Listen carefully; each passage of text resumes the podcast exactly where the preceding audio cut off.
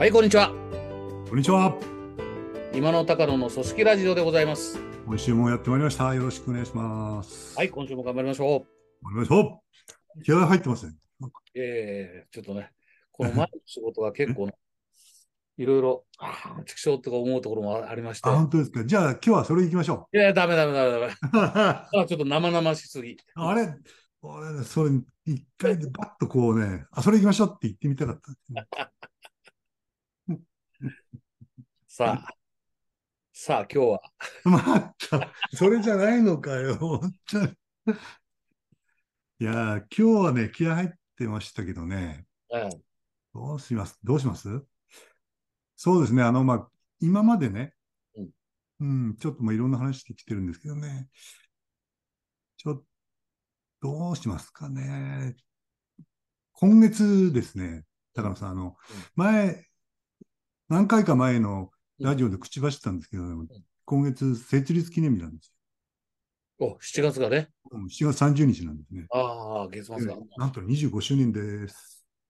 四半世紀。素晴らしい。いやー、もういいかなと思って。そうか。だから、起業したの40歳くらい。ちょうど40ですよね。40歳ですね。そうですです。40歳で起業しましてね。うん、25年か。経ちましたね。いやねそうん。この土日にちょっとあの、し東京出張があったんですよね。ええで、実は結婚式に出たんですけどね。はいはい。うん一時、あの、僕の会社のグッドマーのうんインターンをしてた青年がいまして、ほうほうほうほうほう。うんその青年と僕があの新婦ですね、うんうんとも、おまあお客さんだったんですけど、はいはいはい。うん。付き合いがありまして、私をきっかけにこう、付き合いが始まって結婚したっていうね、なるほどなるほど。素晴らしい。い。いいですね。まあ、可愛く言えばキューピッドでしょうね。そうですね。恋の記憶臭く言えば仲人ですね。違いますいや、それでね、ええ彼の、うんまあ、ほら、スピーチするわけでしょ？うんうんうんスピーチしながらね、やっぱ自分の会社、そうだ、彼が入った時こうだったなんていうのをね、喋りながらね、自分の会社を振り返ってましたよ。なるほど。で、ほら、今月25周年っていうんでね。うんうんいやね、ちょっとね、後悔多かったですね。あ振り返ってみて。いやね、後悔の方が先にね、ババーっと出てきたんですね。ああだってほら、このラジオでもね、経営ってっていうのはとかね、うん経営者はとか、うんうん、とか、マネージャーはっていろんな偉そうに言ってきたじゃないですか。うんまあ自分のこと棚に上げてね。いやー、やり直すとしたら、こうしないだろうとか、こうししないだろうなとか、なるほど。うん、いろいろ、 good more って言いながらですね、あの、ポリシーがね、うん。ついつい目が。自分はね、うんバッドローだね、やっぱりね。いや今野さんね、やっぱりね、これスポーツ選手見ないし、僕自身もそうだけど、うん、過去振り返るとね、負けた試合の方が思い出しますよ。そっか、うん。そうかもしれないね。そこから乗り越えてきたところもありますからね。一番はね、うん。ちょっとね、あんまり細かいこと言えないんだけどね、やっぱり社員と社長の信頼関係だよね。やっぱり一番大事なのね。うん。うん、なるほど。うん、やっぱ公私混同はまずいね。公私混同。いきなりすごい話題に入ってるけどうね。んうんうんうん。いや、結構ね、僕、勘違いしてたってつもりはなかったんだけどね。ええ創業時から、あの、会社を乗り回し、うんうんうん。あの、駐車場、会社の金でオフィスに借り、ああ、はいはいはい。まあそんな、ね、可愛いことですけどね。要するに好き勝手やってるわけですよ。うんうんうんうん。まだそんな儲かってもいないのにね。うんうんうんうんうん。そんなのはじめ、はじめですね。やっぱ自分中心でしたね。あうん。あ。あなるほどね。うん。オーナー社長って会社の財布と個人の財布よくわかんなくなりますからね。いやー、本当ね、ちょっとね、今思い出すと本当恥ずかしいですね。ああ恥ずかしい。でうん、まあ、前回か前々回が、ほらうん、社員はよく見てるわけでしょ見てますね。本気でも見てるっていうのは言ったけど、一挙手一投足はやっぱり見られてますよ。そうですね。そうですね。これはね、お前、それでもコンサルかみたいなことですね。なんていうの？自分のことはわからないのかみたいなことでしょうね。まあ、若かりし頃の話ね。一番は、うん、すぐ思い浮かぶのはうん、やっぱり襟正すというか、公私混同はダメだよっていうことかな。うんうんうんうん、信頼はもう一気に落ちますからね。なるほどね。うんうん。2番目はね、ブレましたね、結構ね。守備範囲もブレたし、うんうん。方針も結構ね、自分の中では理屈があったんですよね。うんうんうん世の中の流れを読んでるっていう理屈だったりうん、社員を見ながらうちの強みやっていうのを分析してるつもりのうんだったりっていうのはうんうん、あれも、あれもこれも、あれもこれも理屈があったんですけどね。でも結構ブレたんですね。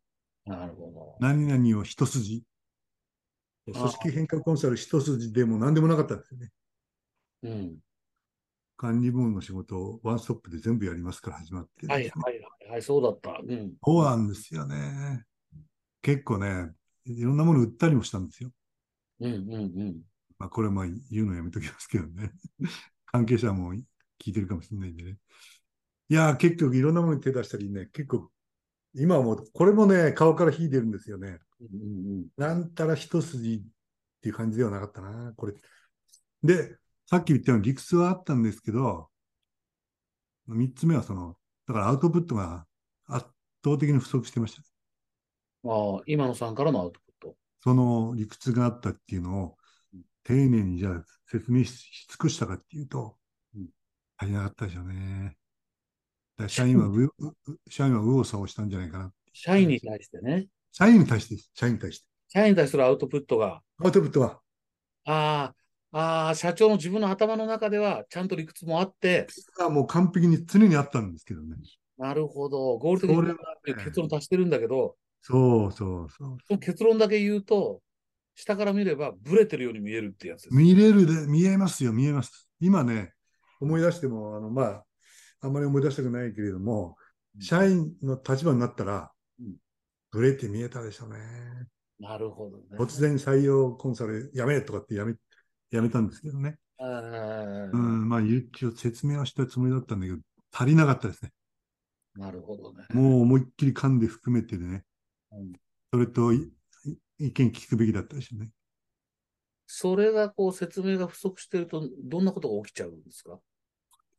うーんと、やってた人、やっぱ腹落ち感がないでしょうね。腹落ち感がうんだから、やっぱ採用コンサルやってたのも業態転換するわけでしょ。うんうんうんうんうんうんやっぱね、その機嫌良くないですよね、やっぱね。ああこれまでやってきたのにね。うん、まあエネルギーの差がありますよね。うんあったと思いますね。今、ベンチャーの子たちの間ではそういうのピボットってまたね、洒落た言い方するから、痛みあんま感じてない感じがするんですけどね。なんかあのゴルフの用語じゃないの？それ。違うピボットは何ですか？バスケットボール？ピボット。か本当ですか？ああ向き変えるってことでしょうけど、うん。ピボットっていうなんか洒落たオブラートに包んじゃってる感じしますね。じゃあ、なるほど、なるほどこの説明が十分なのかどうかっていうことに思い至るかな、みたいなね。ど。うん。業態転換って言ったらすごい重いですもんね。要するに方向転換っていう意味なんですね。うん、うん、そうです、そうです。まあ結構方向転換したんですよね。うんだからその方向転換したんで生き残れたっていうのもあるんですよ。あるんですけど、そうですよ。あるんですけどね、やっぱ説明不足。うーん、うん、これは、あの、コンサルが後半ですね、うん、うんあの、組織変革に特化するわけですけどね、うん、うん。まあ社長さんにやっぱりこう、自分の体験があるから説得力ありますよ、それは。だって、だから説明は本当にこう、過ぎるぐらいしても過ぎませんからっていうんで、説明をお願いしますっていうのは、お願いしましたね、やっぱりね。これもでも社員との信頼関係作る一つですね。一つですね、圧倒的にね。うん、ね。うん。いや、やっぱりね、あの、ベンチャーであれ、まあ、いわゆる中小であれ、うんだか方針を事業環境に合わせたりとか、いろんなものに合わせて方針転換するのはありますからね。やらないとダメですからね。そうなんですよね。うん。その時の説明ね。うんそうで、その、やっぱり、あの手この手が必要だったんですよね。あなるほどね。うんうん。例えば、あの、取締役会当時ちっちゃくてもあったわけですけどうん、幹部との間でね。で、こう説明するじゃないですか。うんうんで、何度か説明したんですけどね、それやっぱりきちんとこう、こういう経緯も文字化してね、うん。うんうん。残るようにして、うんで、あれって、こうちょっとあやふやになった人も見返したら分かるようにすべきだと思いますし、うん今だったら多分僕は動画撮るかもしれないし、ああ。うんあ間違いなく動画撮ると思いますね。うんあの、社員説明用のね。うんうんで、もちろん社員紹介で言うんだけど、これだって、あれどうだったっけなって、ちょっと怪しい気持ちになった人がもう一回見直せばいいじゃないですか。うんうんうんそういうことを今だったらやりますよね。うん、なんです。量も不足だったんだけど、その手段ですね。ああの手この手。あ。あの手この手ね。うん残るものにちゃんとこうしておく必要があったっていうのがね、うんつくづく感じましたね。今3つ来ましたね。講師今度言いましたよね。プレタって言いましたね。出た話と。うんアウトプットが圧倒的に足りなかったと。うんうんいやー、これ思い出す順番に言ってるんですけどね。4つ目がね、4つ目あるんですよ。うんあのね、ちょっと幹部をね、認めてなかったな。幹部ああ部。認めてなかった。認めてなかった。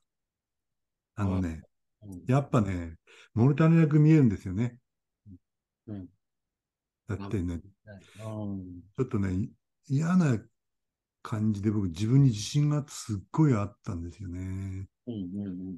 で、まあ、その、前職？うんうん。うん。うん。コスモス時代ももうとことんやったつもりだったので、うんいろんな経験もあったんですけどね、コンサルやったことなかったんですけども、数年やってる間にだんだんこう、自分なりのやり方うんとうん。メソッドができてね、ちょっとね、自信ついちゃったんですよね。ああ。だからね、こう幹部がものすごい物足りなく見えて、で、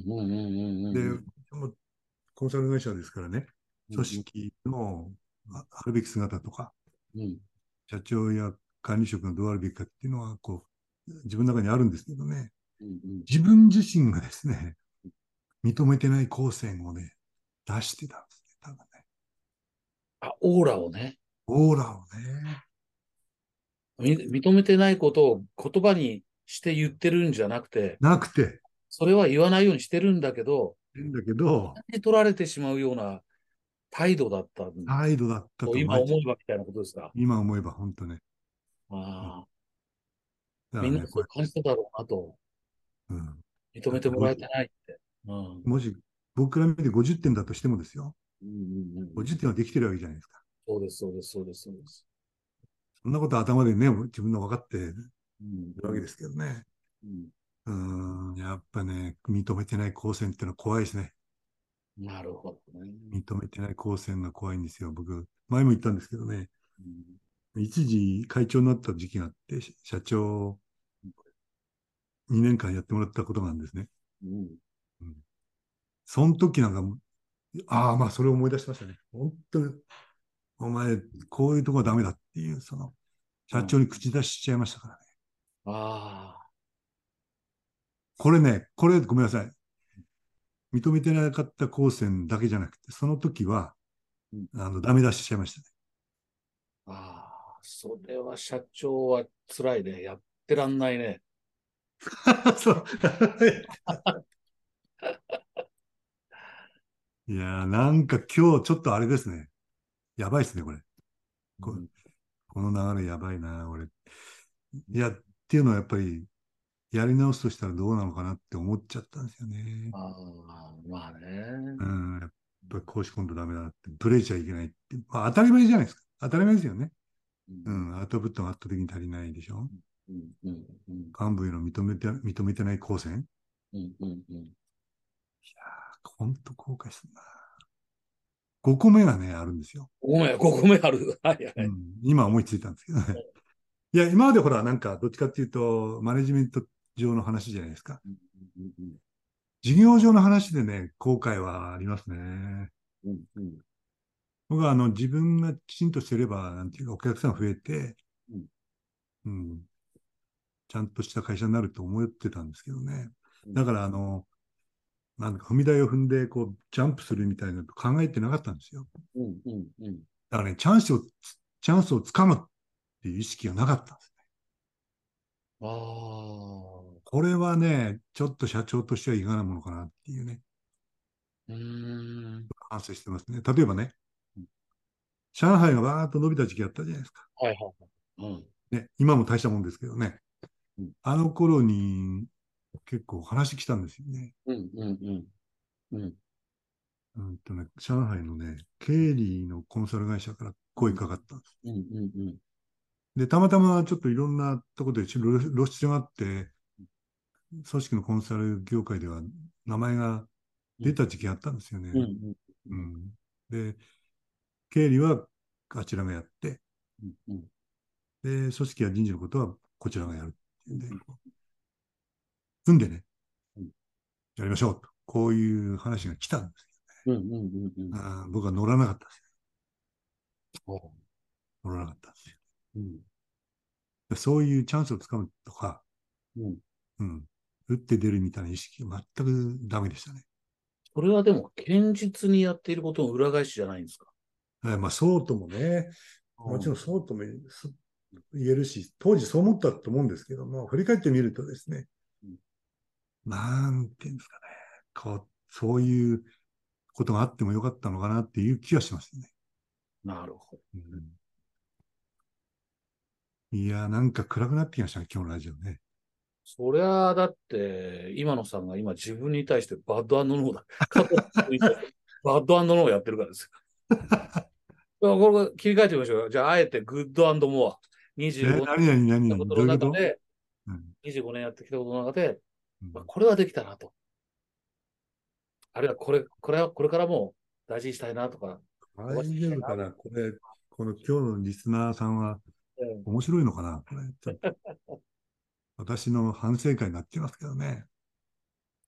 グッドはですね、さっき言ったように、その、最初の数年間アクセル踏んで、うん組織のことを勉強し、うんうん、いろいろ組み立てたんですよね。うんなので、組織を変える、まあ、ノウハウっていうか、うん。メソッドみたいな独自のものができて、うんうんうん、確かに確かに。うん。はい、それがまあ、そこに流れるのはグッドモアなんですけどね。うんうんうんうん。これで結構、まあ、社名はもちろん出せないんですけれども、うん。結構いい仕事できたかなっていう、コンサルの実績としてはね、う。ん。グッドかな。そうですね。非常にこうオリジナリティの高い考え方と、あとやっぱりこう、カスタムメイドっていうか、オーダーメイドっていうか、そうそうそ非常にこう、そのコンサルメソッドはやっぱり僕ら、僕はお客さんの側にいた時も非常に魅力っていうか、際立ってましたよね。う。そう言ってもらえると、あ他の会社とは違ってた。うんあさっきのあの、バッドノーから雰囲気変わってきましたね、これね。うん、うん、うん、うん。なんかね、コーチング受けてるような感じになってる。いや、二つ目はですね、うん、そうね。まあ、やっぱそうは言っても説明不足だったし、その、うん社員との信頼関係が壊れたことも何度かね、あったんですけど、うん、独立した人はもう2桁うん。なってんじゃないかな、ん。人数で言うとね。うん。で、そういう意味では、こここでけい僕の会社で経験を積んでっていう、さっきのそのメソッドを持ってったりとかね、うん、うん、うん。人は育ったかなっていう、まあ聞いて、当事者が聞いてたらですね、何言ってんですかっていうやつもいるんでしょうけどね。うん なるほど。人は育ったかなっていう感じはしますよね。うん。あの頃の人たちもこう独立してやってる人たちが結構いるんだ。いますね。いますああなるほどね。数人でやってる人もいるし。うんうんうんうん。だから僕のはまあ、カバン持ちみたいにして、こう、研修のやり方を間近で見たり、うんうんっていうのをやって、こう、一人前になっていくじゃないですか。うんうんうんそういうやり方をしてたんでね。それは、やっうんうん。やってましたね。うん。うんてましたからうん。そうそう、高野さんの会社にもね、うん。若手結構連れてきましたけどね。そうですね。うん。みんだからまあ人材排出企業にはなれなかったですけどね。うんうん。まあ、ある程度人は育ったかなっていうのが。うん。つ目かな。うん、独立してね、食っていけてるんであれば、やっぱり、大したもんですよね。そうですねうん。三つ目はね、まあ、自分自身がですね、やっぱり25年やってきて、いろんな業態のいろんな会社さんとお付き合いし、その、なんていういろんなタイプの変革やったおかげで、自分が成長しましたよね。やっぱりね。鍛えられたっていうか、どんなことが来ても動じない、ね。うん、うん。それがあの自分の人生にもいい影響を与えて、うん。あの迷わずにあの義理の父親に寄り添おうっていうんで、こう来ために来てるわけですけども、そういうこう決断ができたのも、やっぱりなんか何やっても怖くないっていう、なんとかなるだろうっていう自信みたいなものなは。なんとかなるだろう。その社長とかなんとか言って言うんじゃなくてね、一人の人間としてのそのなんていうか、うん。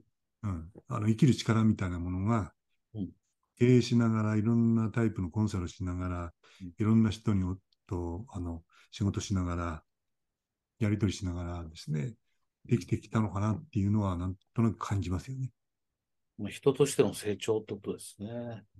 まあうんね、じ自分で人としての成長って言うとなんか、ちょっといら、なんかね、ん。うんちょっと生意気ですけどね。うんまあでも、グッドはどうですかって今、高野さんに聞かれたらその3つかな。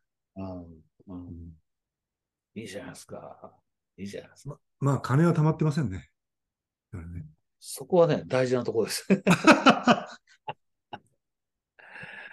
もうねいやー、でも25年を振り返って今日、 more good にななりましたけどね。うんうんどうですかね、高野さいやー、でもね、僕らもこの年齢ですからね。うん。だからこれまで来た道を振り返ってみて、もちろん後悔もありますよね。ん。うん、ありますね。それはやっぱりちょっと冒頭の方で言ったけど、スポーツで言ったらやっぱり負けた試合を思い出すっていうのはありますからね。悔しい思いの方が残りますよ。ありますね。どうぞ。あだけど一方にやっぱりね、25年頑張ってきて、得られたものとか、すごくある思いますからね。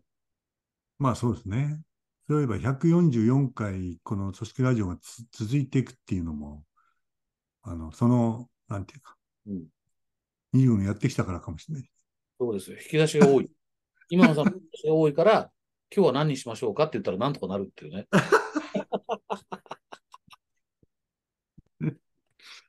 でもある意味じゃね、あ、今日自分の話するってことはネタが思いつかなかったのかなっていうか、ふうに気がついたリスナーさんもいるんじゃないですか。いやー、でもね、やっぱ僕ら社会人になってからもう40年とかなわけですけど、40年以上かなんですけど、こう、その間にやっぱ培ったもの、なんていうかな、ちょっとずつ貯めてきたもの、それは成功も失敗も、はい、そうですね。うん、合わせて。それがやっぱり今の自分ですもんね。うん。ですね。でね、こっから先じゃあ、あの、このモアグッドをうんうんちょっと言ってみて、うんここから先にどうなんですかってことで言えばですね、まあこれも今思ったんですけど、さっきねうん、モアを5つぐらい言ったじゃないですか。うんうんうんまあ、公私混同とブレたのとね、アウトプットが足りない。認めてない個性、うんうんチャンスをつかむ？うんじゃあ何が今後に一番自分はこうね、それをね、うんとバネに何心がけてますかって言われたらですね、やっぱアウトプットですね。ああ、うん、あの説明不足でし社員との信頼関係ができていないっていうのは、一番残念ですね。なるほど。具体的な努力の仕方があるだけにね、あるだけに。これはね、やっときゃよかったみたいな話ですもんね。やっとけばよかったというね、さっき思いついた順に言ったんで、ちょっと優先順位をなしに言ったんですけど、今言、高野さんと言ってみて、こう、じゃあ、ここから65ですけど、この先、ね、あの、まあ、当時のような40人もいる会社じゃなくなってるわけですけども、あの、会社経営とかなんとかっていうの抜きにですね、ここから自分の生き方どうかなと思ったら、やっぱ上張りの窓じゃないですけど、うんうんうオーんプンマインドでやっぱこう知ってもらってね、うん、うん、うん。考えてることはもうオープンに喋りですね。やってることもなるべくこう関係者の方にはこう、わかるようにしうんさせていただいてですね。こう、オープンでやっていきたいなっていうね。説明を尽くして、うん分かってもらいながらやっていくっていうのが一番大事だなっていう感じですかね。うん、どうでしょうね。そうですね。ちょっとこう僕の方の話にすると同じようなことなんですよね。うん。やっぱこう今僕がやってることも、あの、こう、やっぱこれまでこうやってきた成功失敗をこう若い人たちにこう伝えていく。で、うんなるべくこうスムーズに彼らが成功するようにするってことなんですけど、やってて実感してるのはね、うんまあ、変なんですよ。やっぱ自分がね、やっぱりつまずいたものっていう方が、うん。みんなの胸打ちますね。えー自分がっていうのは、それ今のは高野さんが。僕が、僕がうん。つまずいたなるほど、なるほどなるほど。後悔の。うん。あ失敗談みたいなこと？そうですね。でもう、んそれがなぜダメだったかってことを気がついた瞬間っていうのもあって、なるほど、なるほど、なるほど。えでうんそれはなぜダメだったか、そこになってようやく分かったんだけどっていう話。うんだから、一つは、いやいや、俺はだって神様じゃないからとか、うんお前らなんで失敗してんだじゃなくて、俺も失敗したんだから話が始まって、なるほど、なるほど。いいね。うん、っていうのってあるなーって思いながらやってますね。ね自分の失敗談をこう上手に伝えられるっていうのは素晴らしいね。ああ、でも今、さっきの今野さんの話もそうじゃないですか。それをもってね、やってこられたし、これからもやっていくわけで、やっぱ僕らやっぱこれをどう還元していくかですよね。ああ、なるほどな。うん。いやいやいや、そう言ってもらえるとね、まあ確かに失敗は生きるよね。います。生きるね。失敗は生きる。うん。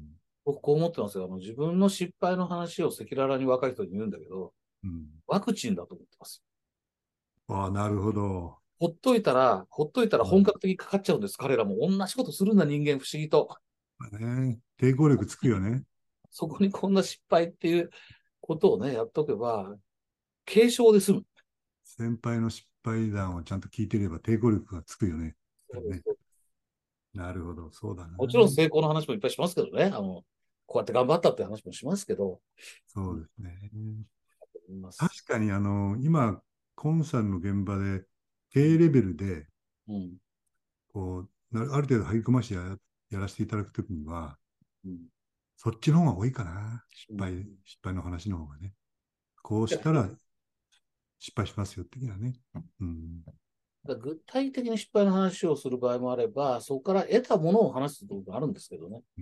なるほどねでもやっぱり、それってすごくやっぱりなんか、真実味があるみたいですね、聞いてる人は。なるほどすごく。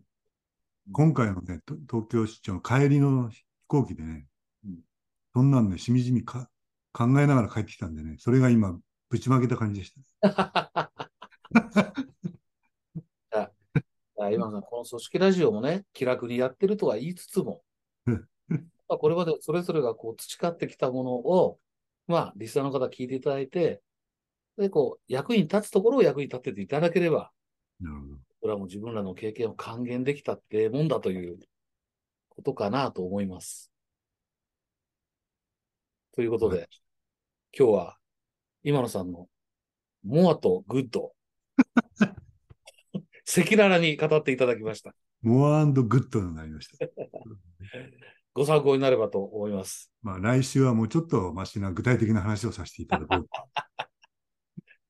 はい。ご勘弁いただければと思うんでということで、今週はこの辺りでお別れしたいと思います。ご視聴ありがとうございました。ありがとうございました。失礼します。また来週お願いします。